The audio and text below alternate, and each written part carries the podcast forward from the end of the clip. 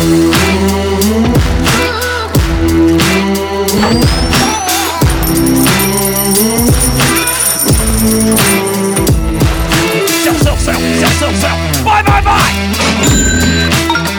the AM FM 24 7 radio network, broadcasting from AM and FM stations around the country. Welcome to the Small Business Administration award winning School for Startups Radio, where we talk all things small business and entrepreneurship. Now, here is your host, the guy that believes anyone can be a successful entrepreneur because entrepreneurship is not about creativity, risk, or passion, Jim Beach. Hello, everyone. Welcome to another exciting edition of School for Startups Radio. It's Monday, October 16th. I hope you had a wonderful weekend and are excited for some fall weather. It's getting kind of chilly around here, but we've got a great show to warm you up today. First up today, we have Jeff Maine. He is in the credit card processing space and has a company, Pay Proudly. It is an amazing story. He's doing things differently from a lot of other people in that space. I know this space, I've been in this space, and I'm really impressed with what Jeff is doing. I am excited to share his story with you. After that, Dr. Marjorie Oleson will be with us. She is part of the Team Accelerator group, people. She is teaching us how to do a lot of things with our workers. We're going to have a really wide ranging conversation about going back to the office and office gossip and all sorts of interesting things. If you have HR problems, Dr. Oleson will help you. And so I'm excited to share her story as well. It is a great one. We have some really great stuff coming up the rest of the week as well. Online tires, a whole bunch of stuff coming up this week. Great stuff. And appreciate you being with us.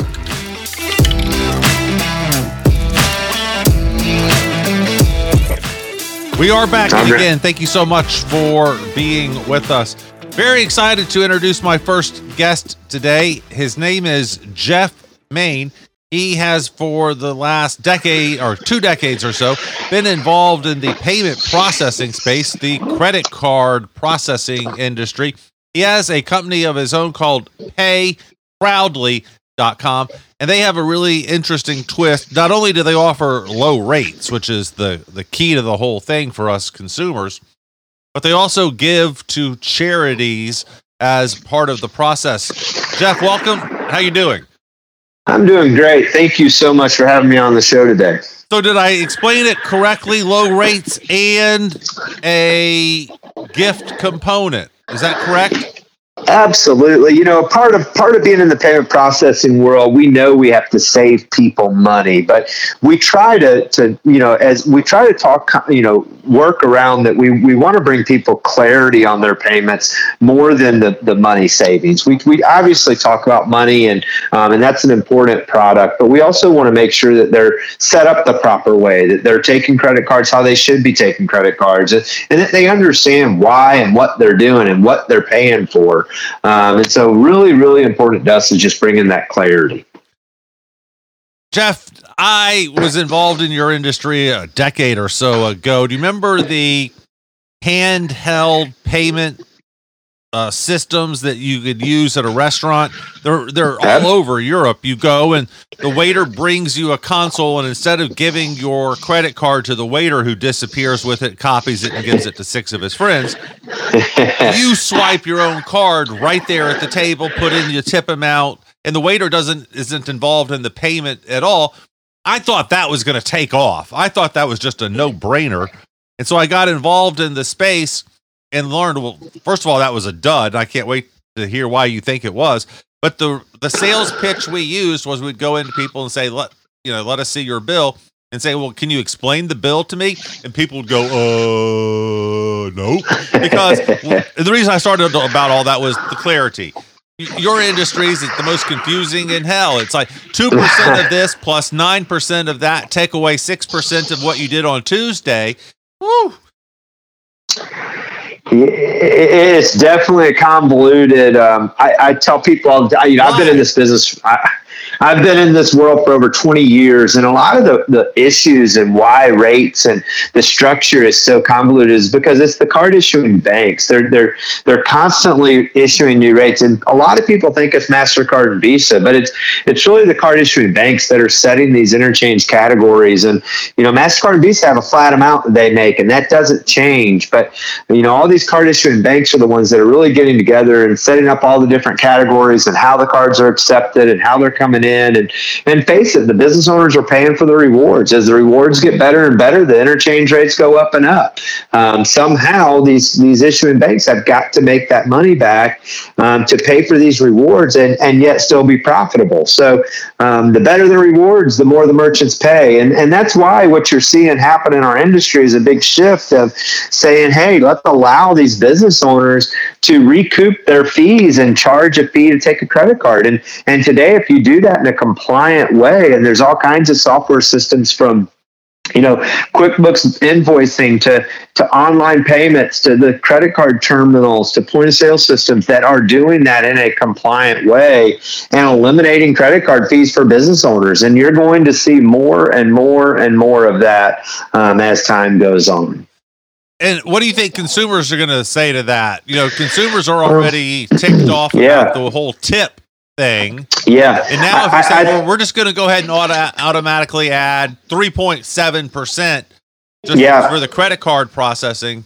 you know, why don't you go ahead and add a, you know, a shrimp and beef bill on top of that too. You know? That's supposed yeah. to be on your side, buddy. You know? Yeah, yeah. So, uh, and, and you, you're going to have some of that, but but here's what we we say to business owners all the time, and you know when we have that exact comment, we ask, uh, you know, the last time you went to the gas station and put gas in your car, did you pay with a credit card at the pump? Yeah you paid a higher fee than if you would have walked inside and paid with cash.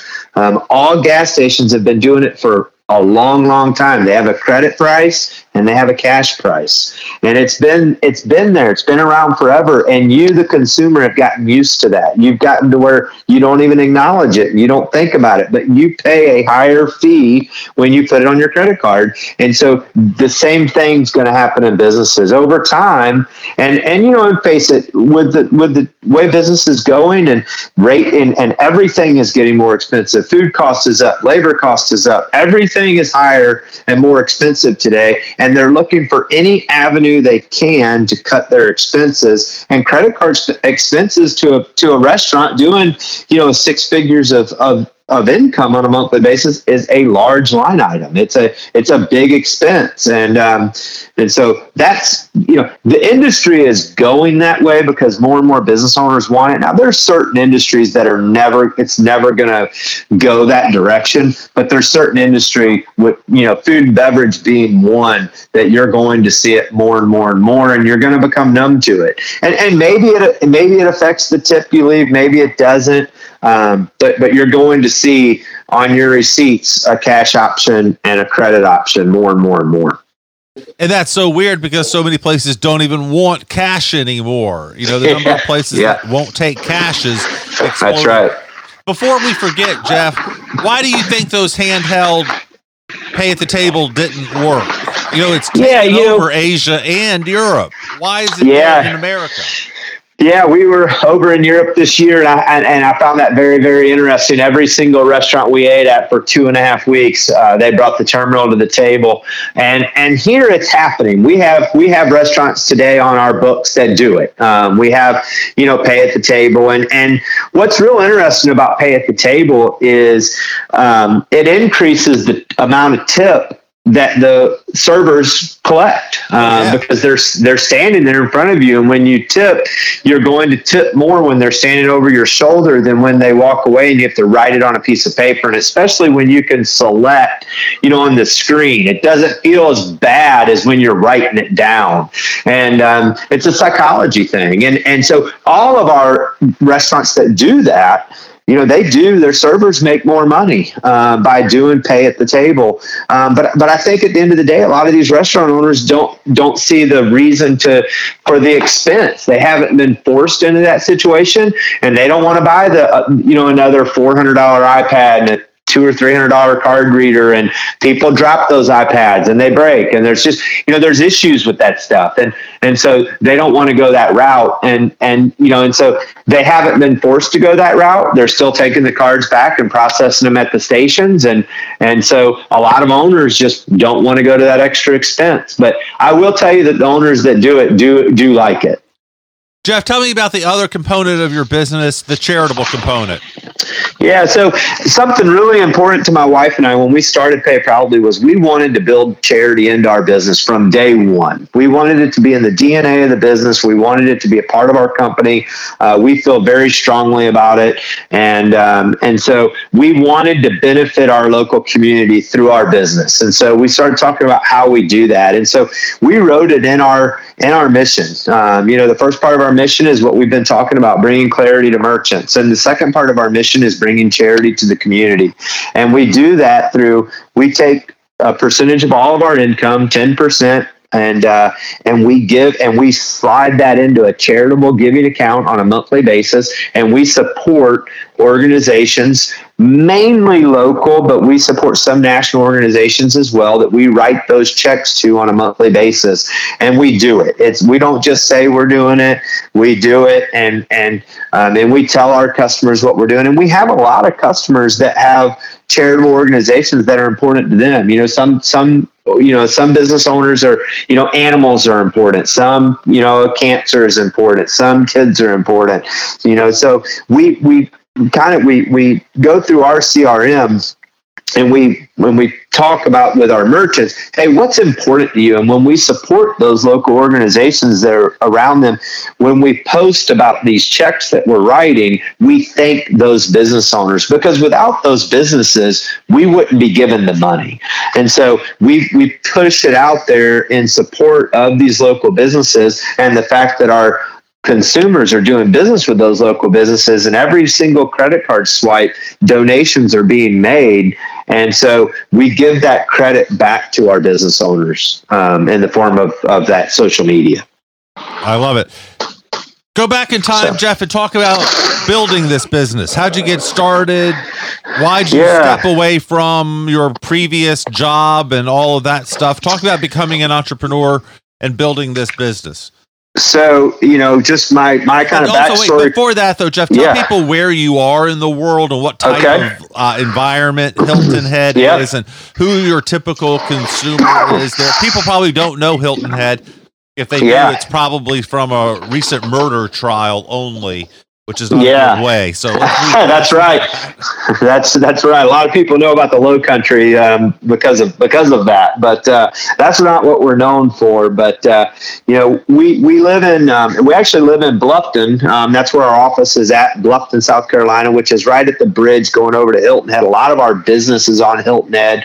We're 20 minutes from Savannah. We're about 80 miles uh, south of Charleston. So um, we're just north of Savannah, and we're about 80 miles south of Char- uh, Charleston. So um, we it's a beautiful part of the country. Um, if you've never been, you need to come. It's it's just it's fantastic. And about nine or ten years ago, I've been in the credit card processing business since the, the late 90s. I got into it right out of college and uh, we were living in St. Louis at the time in the payment processing world. We had done a few different businesses. I, I cut grass and, and, and started a little business in high school through college and just always had that entrepreneurial spirit.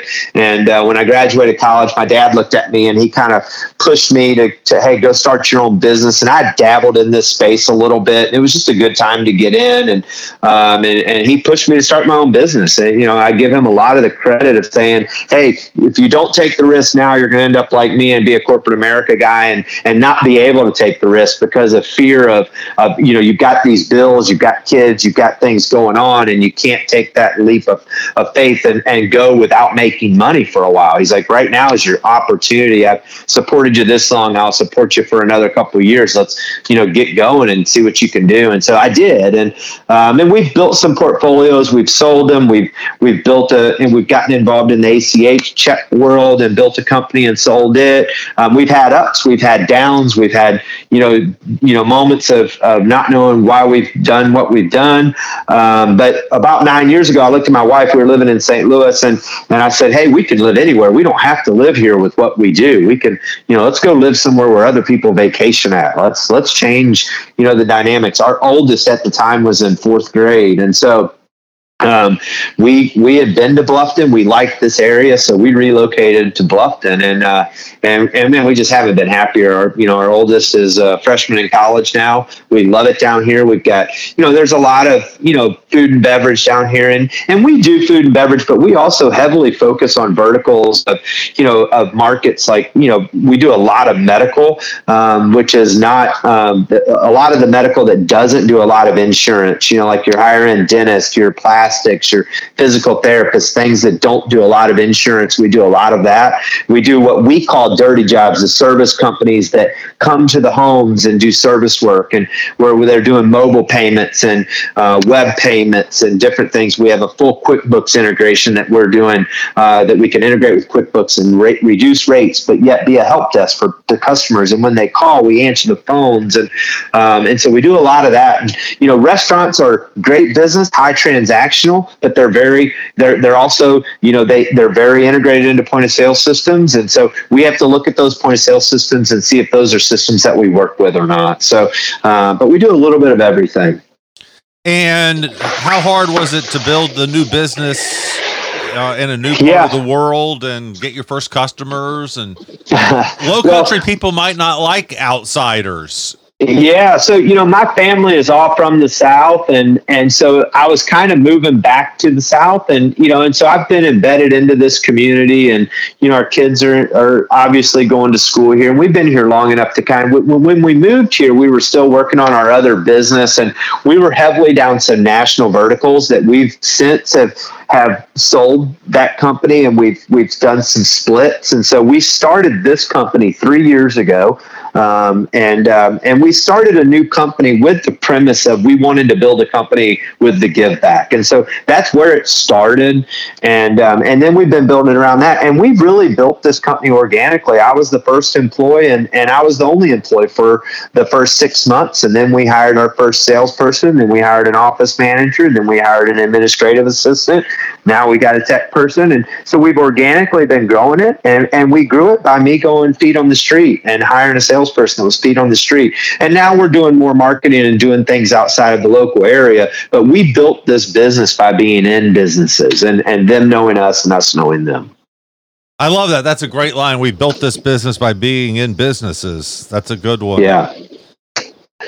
And what's the hardest part of selling credit card processing? I mean, that's knocking on a lot of doors. I know because I was in yeah. that space. What's the yeah, hard I, part for you? I think the hardest part, the hardest hurdle for us to get through is is business owners taking taking and, and making the move right? They they're interested. Everybody's interested in what we do. And i've got a great example of a, of a good friend of mine that i talked to for two years about their his credit card processing. And um, and we were able to save him a substantial amount of money but it took two years of me talking to him here and there about, hey, let me just look at what you're doing. And and once he finally let me look at it, he couldn't believe that he didn't do it two years prior.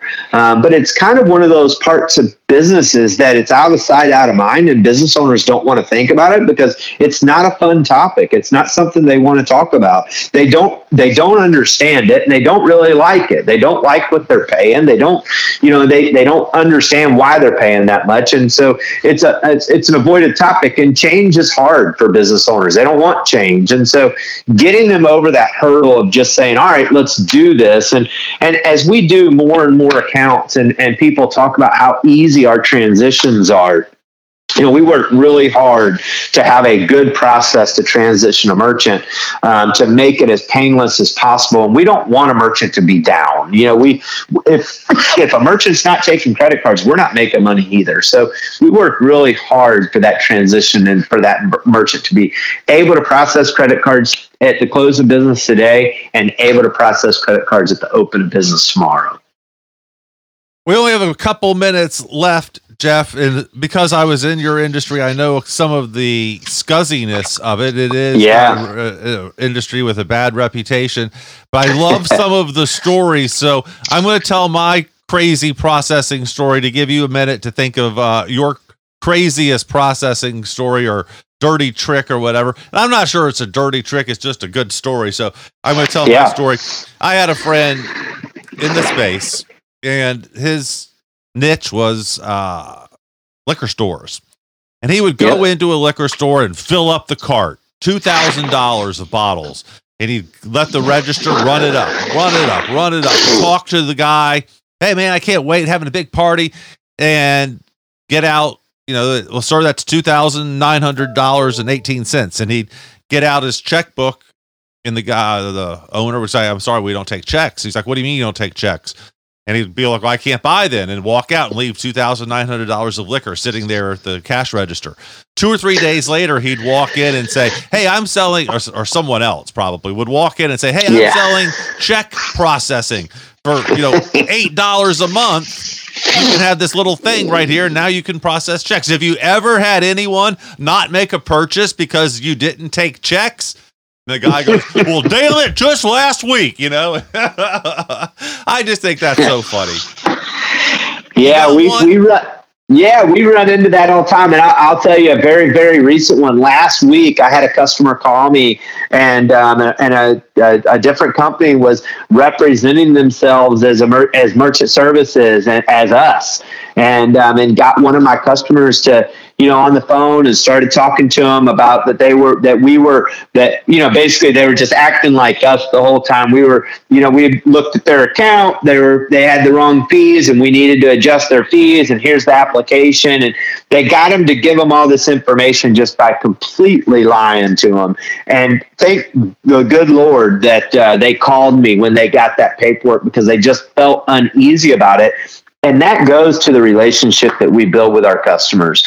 Um, they they didn't they, they, thought something was off, and uh, and I called the I called the um, the company and I talked to the sales guy and I told him that that's the reason that we have the the image and the bad name that we have is because of tactics like theirs and um, and and that's hey, worse than that. that's illegal. I mean, that guy should. It, it's just it's just terrible. And um, and and and you know, and he hung up on me, and and we'll go on with life. And I and I know it, it that phone call probably didn't do any good for anybody. He just went on and did it to the next customer, but it made me feel better that I, I that I called him out on it. But um, and and and you know, we tell our customers all the time that you know, our industry has this black mark on it like a used car salesman, and that's a shame, but it does, and it's through dirty sales practices, and um, and we want to be a change to that. That's not who we are. And um, you know, I'd say the average attrition rate in this industry is probably 13 to 15 percent.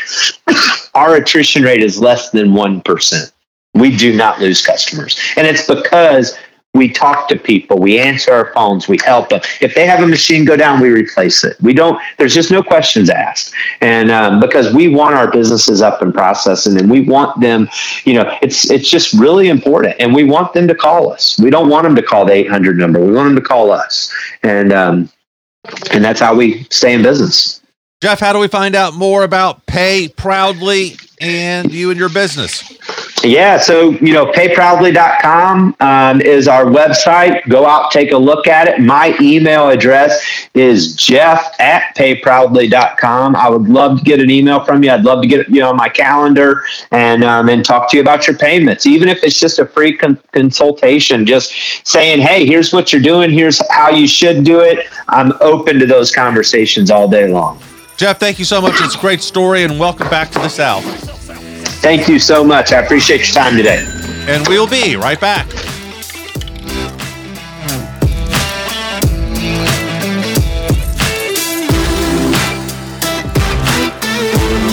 We are back in again. Thank you so very much for being with us.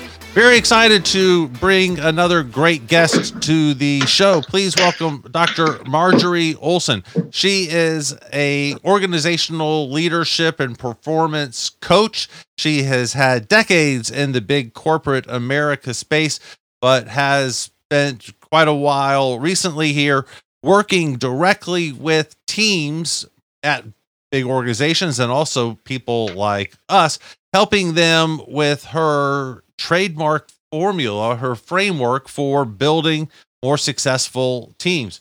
She is known for, let me make sure I get it right here, the top team accelerator method. And we will go through that as a way of starting your uh, your transformation. Dr. Oleson, welcome to the show. How are you doing today? Thank you, Jim. I'm doing well. How are you? Thank you so much for being with us, Dr. Oleson.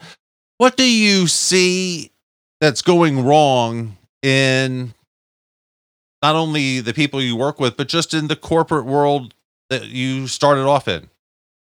The first thing that I see that is absolutely common and not working is that leaders and their teams do not know the ins and outs, the science and the art for how to be a high performing team. And when you're dealing with the leadership, the leadership impacts everyone underneath their reporting lines. And what I found over years of education and experience is that it really is the team at the top that is going to impact everyone underneath it. If you truly really want to increase revenue and hit your targets and surpass them and go faster and be agile and able to be uh, able to do new opportunities and fail fast, you need to have the team at the top being cohesive and in sync and speaking the same voice and having their teams row in the same direction. And all of that uh, cascades down.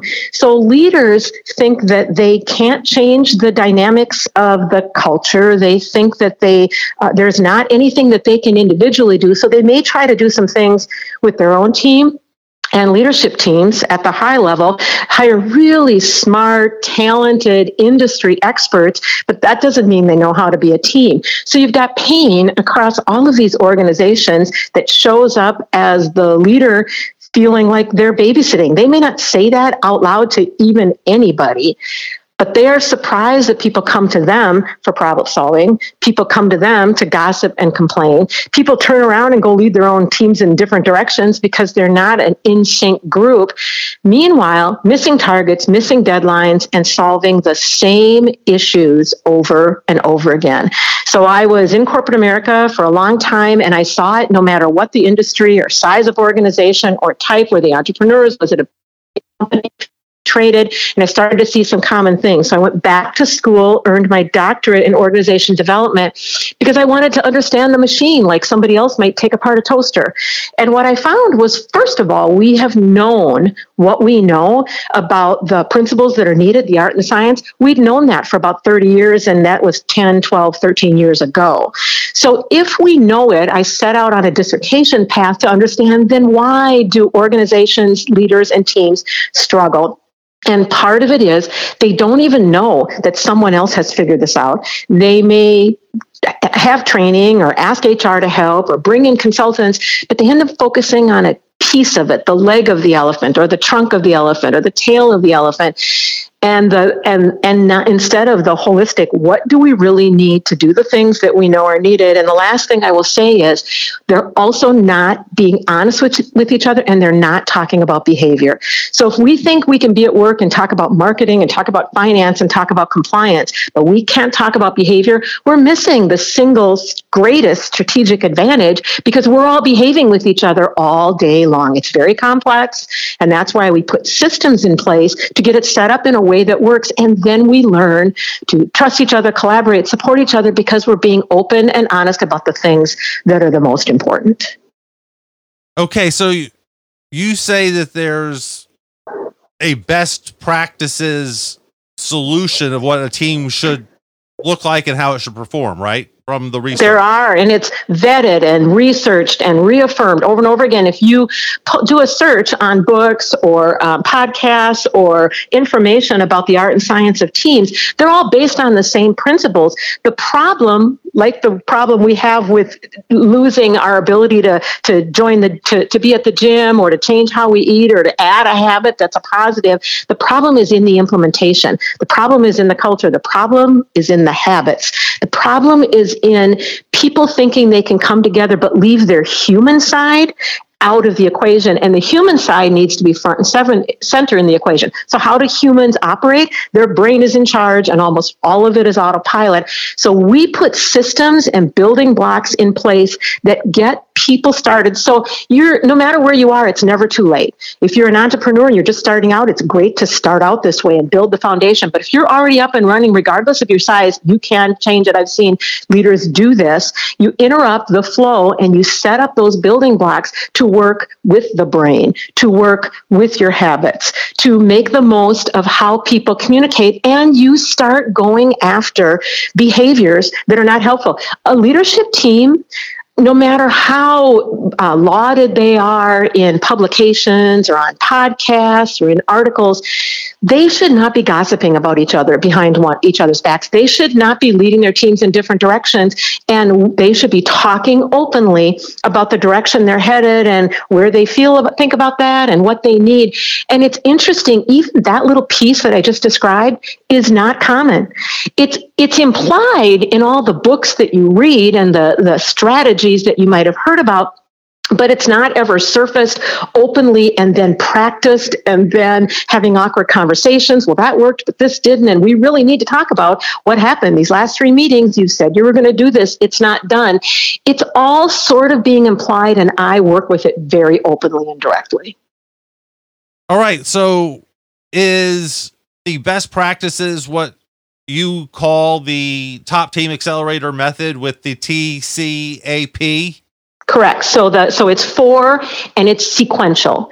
And we start where you are, wherever you are. So we meet you where you are, and then I apply the knowledge and the um, the the ability to be able to learn the basic tenets of which starting with teamwork. And then we do offsites to have you, the leader, and you, the leadership team, begin to build that capacity. So when someone goes into a classroom to learn leadership, there it's all theoretical and it's the brain just is not going to retain all that and you're not going to be able to practice it there's not going to be somebody there to tell you what's working what's not. Also, if you want to build trust on your leadership team, which you absolutely need, you don't go after trust. If you want to build collaboration on your leadership team, you don't go after collaboration. You put in the building blocks for understanding each other, for growing your own self awareness to from wherever it's at now to farther up the mountain. And then you build what I call team awareness, which is what are the priorities and goals we are going after right now? Because the one challenge for everyone is too many distractions, too much going on at one time and not committing, not uh, actually uh, going with where the leader is headed. What did we say we are going to do, and who's going to do that? So you build collaboration, support, and trust during the teamwork module, and then you move into commitment, which is you build clarity and alignment. And clarity for team members is we each are clear about the same things. And you can imagine anything I do as a leadership team member, I turn around and am able to impact my own team. So it just starts to affect the culture in very positive ways throughout the organization. But am I clear? I once worked with a four person leadership team who had been together working side by side for a year. And when we, and they were not getting traction, they brought me in when we started to talk about what the, um, the goals and priorities were. They each told a different so- story, laughing and crying. And we were just surprised at how collegial they were and very friendly they were and sat next to each other for months on end. And they still told a different story to their own teams and had a different view of where they were headed. So we clarify what really is the direction you're going, but then the alignment pieces. Now, what do you think about that? Everyone does not need to agree, but everyone needs to be weighing in and talking openly. But then they have to come together and move forward on the same page and turn around and lead their own teams in that direction. And so that takes practice because people are used to, oh, the team doesn't work very well. I'm just going to go off on my own, my team, or I don't really like what they're doing. I'm going to go off in my direction.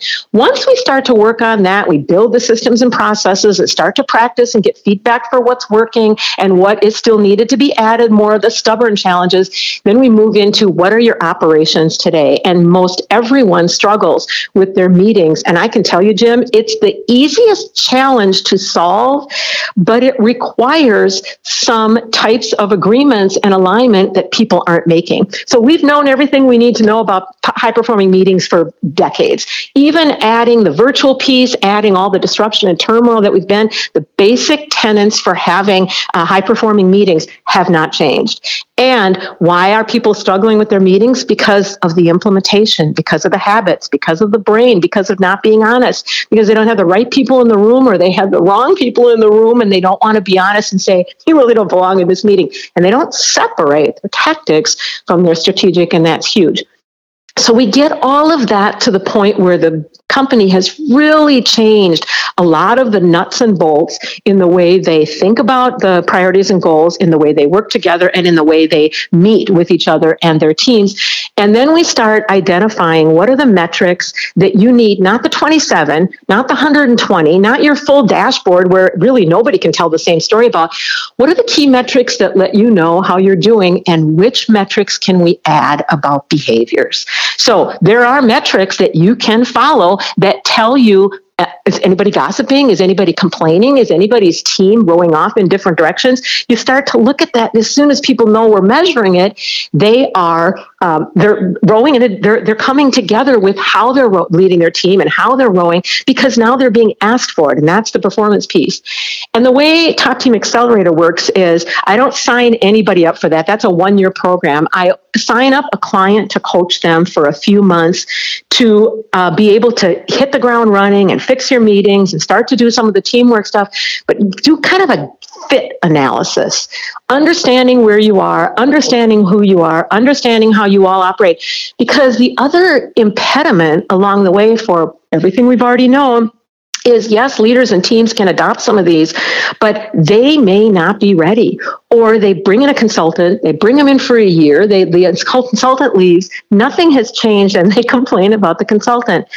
I can't do this for them. My team can only facilitate the process. And, and so what's built in, because I'm an education expert, what's built into the process is how to learn how to be a leader, how to learn how to be a team. And so we find out in those first few months, is that something you're up for? Do you really understand what this program is different than some of the other ones you're aware of? And are you in a position to lead and lead your leadership team through this process? And then, if yes, then we can do the next nine months, and what they've already paid goes into the, the future price. And so, but we don't put anybody through the difficulty of signing up for something that they're just not in a position to execute. I want to go off topic for just a sec, not off topic, but random.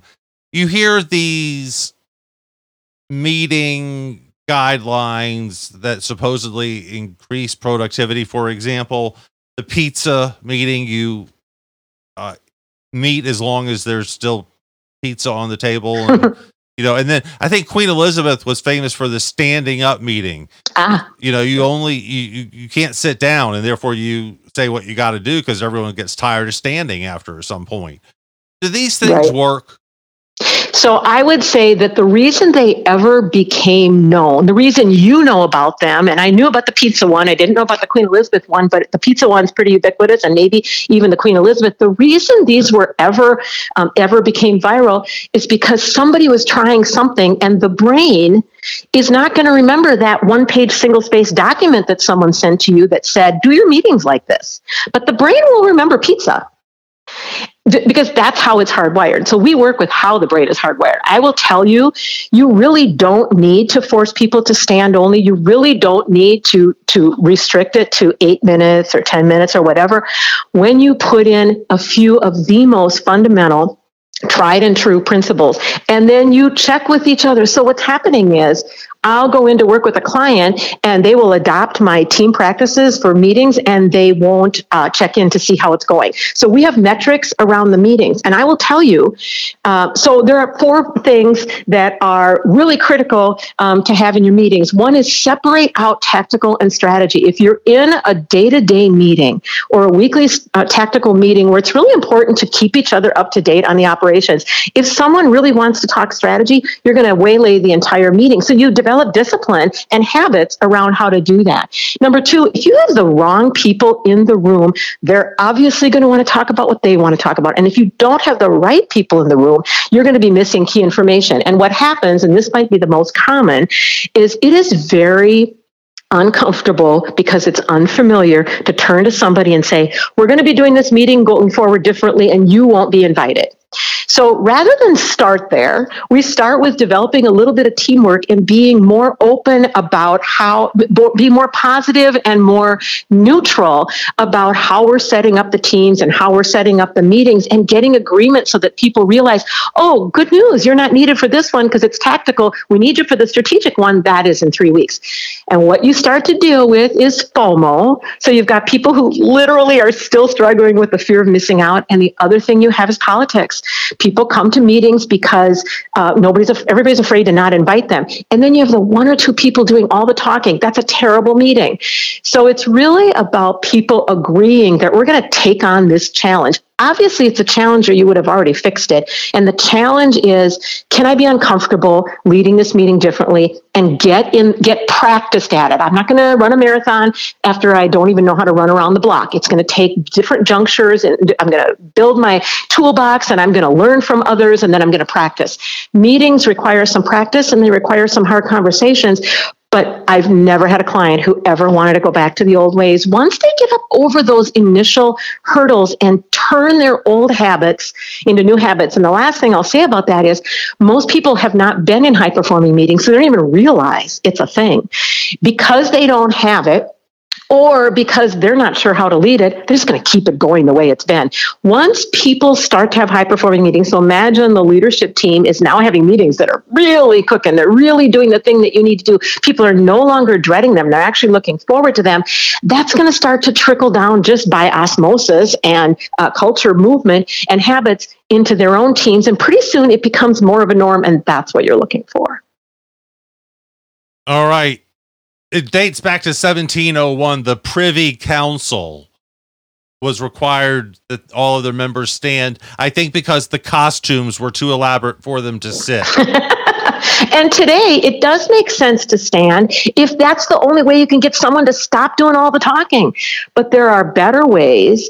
And I wouldn't worry about whether people are standing or sitting. I'd be worrying about have we clarified what is the purpose for this meeting? Do we have the right people? Are we missing anybody? Are there some people in the mix that don't belong? And in the last three to five minutes, we pause and we we agree on what did we just say that we that that are the questions? What did we just say are the decisions? What did we just say are the follow-up steps? And I wish that last thing that I just said was rocket science because, but it's not, and nobody's doing it.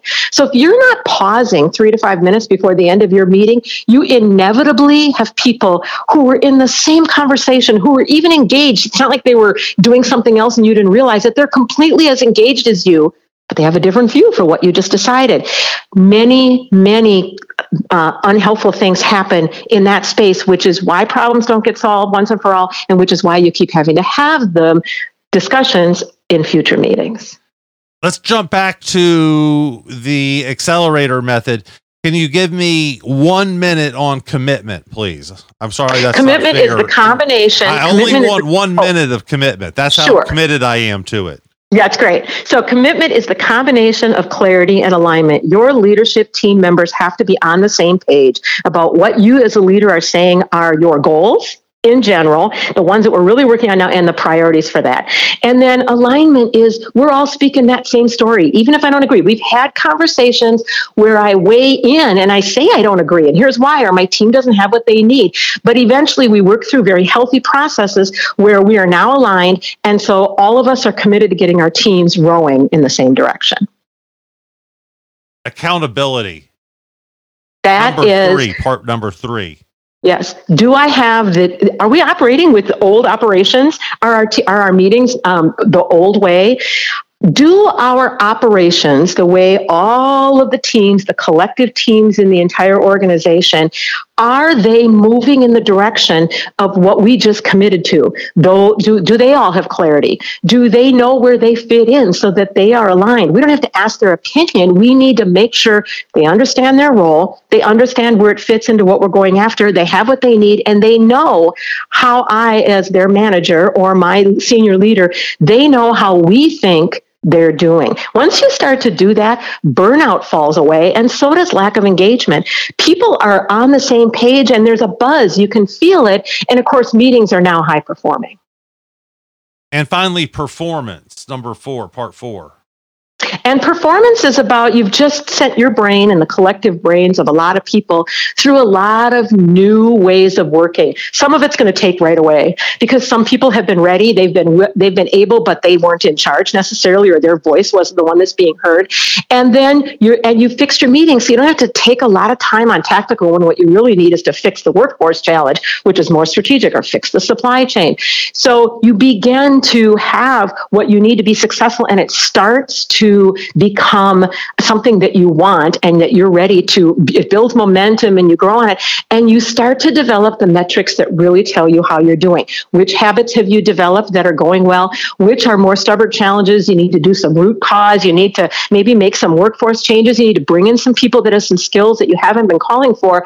It's the metrics that tell you how to continue to be cohesive and high performing and how you're cascading it out into the organization how do you stop the intra office gossip you talk about it openly and it's top down. So if you wanted to address something in a household where there are eight people living there, you start with the people that are in charge and they're setting the rules and they have to be open and honest with each other and they have to get their stuff together first and then they have to model it. There are senior leaders in companies that you read about in the news who are actually acting like they're still in in middle school and they are talking about one another. You that is absolutely unacceptable. You're going to un, you're going to uh, break apart the weave of the fabric of any organization. You cannot function that way. And so you need to call it at the highest level. And then you talk about it openly. And the other thing that happens with things like gossip and complaining and coming to the leader to solve their problems is once you put those other systems and processes in place, you actually start to do great work. You actually are capable of doing some of the things that you haven't known to do before or haven't been equipped to do or haven't been given permission to do because you're not the one that does all the meeting talking or, or, or is always in the ear of the leader. Once you start to have that kind of success, complaints and gossip sort of go down and sometimes melt away. And then we do have metrics around how are you functioning as a team? We ask right out, is somebody gossiping to you? Are you gossiping? What do you need to do to stop doing that? How can we help you get the problem solved that you're clearly having when you're doing that kind of behind the scenes uh, poor communication? And how do I, as a boss, what do I say to someone that is suspected of being the office gossip? How do I address well, that? You, what do I say? So once you put systems, some of the early systems and processes in place, you do tend to see behaviors change without you even trying. You'll start to see what you thought was someone who was, uh, for example, I worked with a client who they had somebody on a, a, leader on a performance improvement plan, and everybody was always just talking about, oh, that person's the problem, that person's the problem. Once we put in place things to help the clarity and the alignment and the communications and the meetings, they actually rose as a star. And so once you get the initial infrastructure in place, some of those problems um, melt away. When you still have them, it's the leader's number one job is to make everybody else better at what they're doing. It's developing them. That's their number one job. And when they're not doing that, and many aren't, they don't feel like they can or they don't feel like they need to. When they're not doing that, those people are left to their own devices. So Margie, if I were Margie, a leader, I have to interrupt. Yeah. I think you're wrong on this. The leader's number one job is to tell everyone how great he is or she is. Oh, that is not true. I, well, actually, I can I can respectfully disagree because you can tell me I'm great, and uh, I know inside things are not going great. It doesn't mean I'm not great. It means I got to kind of hide that you don't, so that you won't know that I am not performing well. Deep down, everyone wants to perform well. People get up in the morning and they want to perform well. And if they don't, they're in the wrong place. But if I'm a leader and I've put some systems in place and there is still gossip happening, I'm going to go to that. I'm going to, we're going to talk openly about it. And what happens eventually is some people start to work together to maybe work behind the scenes or come to you. And then we talk about it openly. And if someone is doing a lot of gossiping to the detriment of the culture of the team, it may be because because they don't have confidence in their abilities. It may be they're not in the right role, but there's a lot of things that happen first to really diagnose what's happening here. Why are people gossiping? And many times it's really out of um, their they're surviving, and are, and they're getting away with bad behavior. What are your thoughts on going back to the office, quote unquote? Well, I'm the the bearer of the bad news, and that is leaders are bringing people back to the office, but there may not be for the right reasons. So they're dealing with all of this real estate, and they think that they're not going to be able to watch people if they're not underfoot. I will tell you what I learned during um, sheltering in place, and then the next couple of years is productivity dips were not necessarily because people were um, uh, working virtually. I will say though, there is lots logic to having people be in person. So then you have to be um, um, strategic about it there, there, there's no good data that shows people have to be in the office or the workplace um, physically every minute in order to be successful. So, what is the hybrid? What is the approach? I will tell you that we've documented that if you're in a conference room with 12 people and you're taking a math quiz and you don't speak to each other, you don't do any exchange of verbal information or cheating or whatever, your scores go up for many of those people. There's an energetic exchange. Doesn't happen with everyone. Someone might be better at this by themselves and someone might be not have a high score at all regardless. But for the most part, we are hardwired for that social, that energetic exchange. And uh, I'm working in with clients who everyone's on video. Excuse me, everyone's off video. There is, I'm seeing in, Meaning, no, but uh, they they think that leaders think they're being helpful by having people not be on video, and so what I would rather do is set up your, Zoom meetings where their video is not available; they're only there on voice? The entire time and the um, and then some do a hybrid. Some meetings the meetings with the boss let's say everyone's on video and then the other meetings they're not. Or you get three or four people are on video and everybody else is not. And what i would say is this is one of those strategies that people aren't solving because they're too busy firefighting and having terrible meetings and and not rowing together in the same direction and not having time and energy to work through these stubborn challenges because now everything else is cooking. So if you're putting in systems and processes processes in place to get some of this to be automatic pilot. You change your habits. People are starting to do things very differently. Now you can deep dive. And for your industry, for your particular organization, for your particular mix of leadership and opportunities and um, challenges, you'll make decisions about what to do about this in person that might be unique to you. But you now have the collective brains of everybody. I'm going to add one more thing. The one thing we do with every team is Working Genius. So if you're not familiar with Lencioni's new, relatively new, last couple years Working Genius, it's everything. So it is the widget acronym, W I D G E T, and that is sequential. So everyone has a couple working geniuses. Uh, w is wonder, I is inventing, G, uh, D is discerning, G is galvanizing, E is enablement, which is the people that get things done in organizations, and T is tenacity, which is the ones that um, check this, get, make sure something goes all the way through to completion.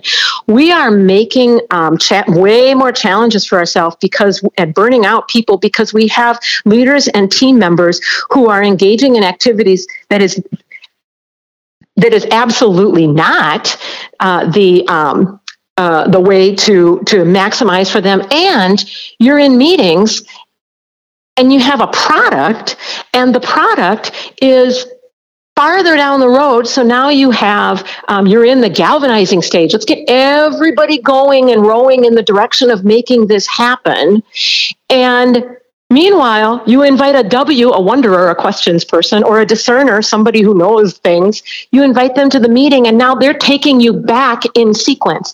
If you're missing deadlines, if you are not hitting your goals, many times you're just not following the sequential life cycle of a product. And when people bring their geniuses to the table at the right time, everyone's all boats rise. And it is probably the single greatest enhancement that i've seen in my decades in organizations. This is one of the biggest helps to give people a um, a, con- a, a context for language and a way to think about who should be doing what. And oh we keep having the same problem over again. That's because nobody ever wondered or discerned. You went right to product development and you actually weren't even sure if it was the right thing. So there's a way so i help lead that facilitate that and we make that happen for them as well. Awesome. Doctor, how do we find out more? Follow online. So my last name is Olson, but it's got that extra E, but it's silent. So it's O L E S O N dash consulting.com. And I'm on LinkedIn, Margie O L E S O N. Fantastic. Doctor, thank you so much for being with us. Great stuff and really appreciate it. Thank you, Jim. Take care. We're out of time, but you know what we do? That's right. We come back tomorrow. Be safe, everyone. Take care. Have a great day. Go make a million dollars. Bye now.